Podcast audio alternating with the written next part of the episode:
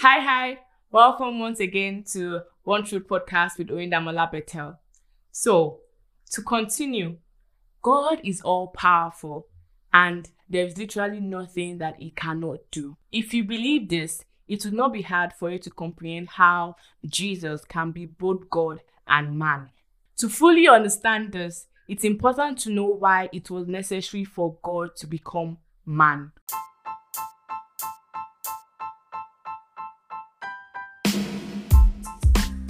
Let's start from the beginning. God's will for man has always been sonship.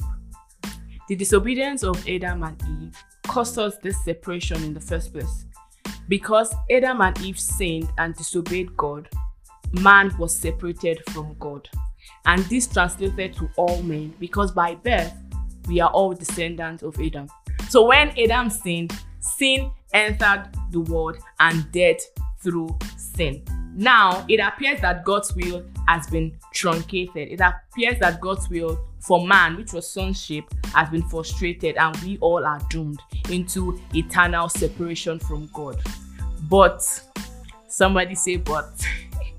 God is good and merciful. We see the first glimpse of hope right when God said to Eve that your seed will bruise the heel of the serpent.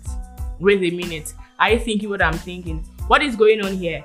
We all know, or we all should know, that women don't produce seeds. When it's time for a man and a woman to do things that adults do and married men, married people do, a man produces seed. So why is God saying to Eve that your seed will bruise the heel of the serpent? What was God trying to say here? This was a prophecy intimating us of God's salvation plan that a woman will one day conceive without the impute of a man. That a woman, a virgin woman, will conceive of a child, of a miraculous child, and will have no need for the intervention of man. Fast forward to Mary's conception after 6,000 years. We see prophecy fulfilled, the first and the last of its kind. God manifest in the flesh. This child is the child that was prophesied about. This child is the child that would bring God's will back into manifestation, which is sonship. This child is Jesus. The purpose of Jesus coming to the world was to die for the sins of men and reconcile men unto God. Jesus laid down his life as propitiation, as sacrifice for the sins of men, for our sins, for you and I. So man can receive salvation and be eternally adopted and united back into the family of God. So, what sin, what the sin of Adam and Eve cost us, which is separation, Jesus came as the second Adam to reconcile us back into the family of God. He is the mediator between God and man, and he laid down his life. But something miraculous also happened. He did not stay dead. He rose on the third day, never to die again. Whew. If doesn't excite you, I don't know what else would excite you. His resurrection is testament to the fact that God is alive, that God is and can be trusted. So you might be thinking, why did Jesus have to die? Like, if he's God, why did he have to die? Why can't he just um, maybe just forgive everybody of their sins and just reconcile us back to himself automatically? Something important that you need to note is that man is incapable of saving himself. So no matter how sorry or remorseful we are, there is no way we can save ourselves. The Bible says that the wages of sin is death. The Bible also says that the life of a person is in its blood. And so we know that the blood of a sinner cannot justify him in any way. And so God had to intervene. God became man for this single reason so that he can die in our stead, so that his blood, which is completely righteous, his blood that is without no blemish, can take our place on the cross and die in our stead. So God took up flesh and moved into the neighborhood to redeem us. Also, another thing that I know that people ask a lot is if Jesus is God, who was ruling heaven when he was on the earth?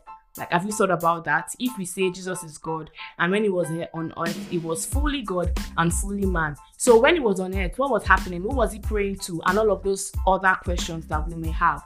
The answer is simple. While God, the Son, Jesus was on earth, God the Father was still God ruling over the world.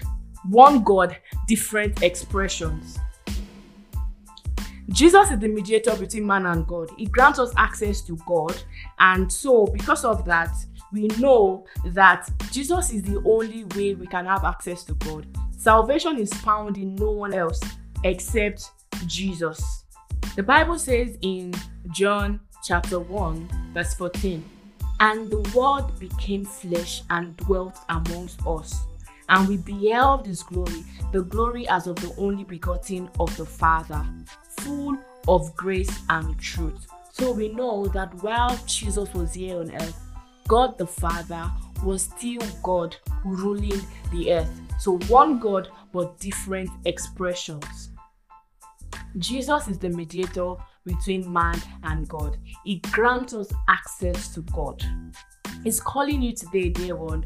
Receive Him into your life. He has paid the price already. He has paid the debt that you owe, the debt that you could not pay, the debt that nothing you could have done could have saved you from that debt. He paid it once and for all. And so I hope and pray that as you listen to this, the light of Christ, the light of the truth of God's word shines into your heart and you're able to comprehend the person of Jesus. All right. Thank you so much for listening to this episode. If this blessed you, please share with your friends, your family, and everyone that you know. You can listen to this podcast on Spotify, Anchor, and Apple Podcasts. And like I always say, I love to see your feedback. If this episode blessed you, please let me know in the comments. And if you have questions you would like me to answer, you would like me to attend to, kindly send an email or even drop it in the comments below. You can send an email to us via um, pod at gmail.com. See you next time. Bye.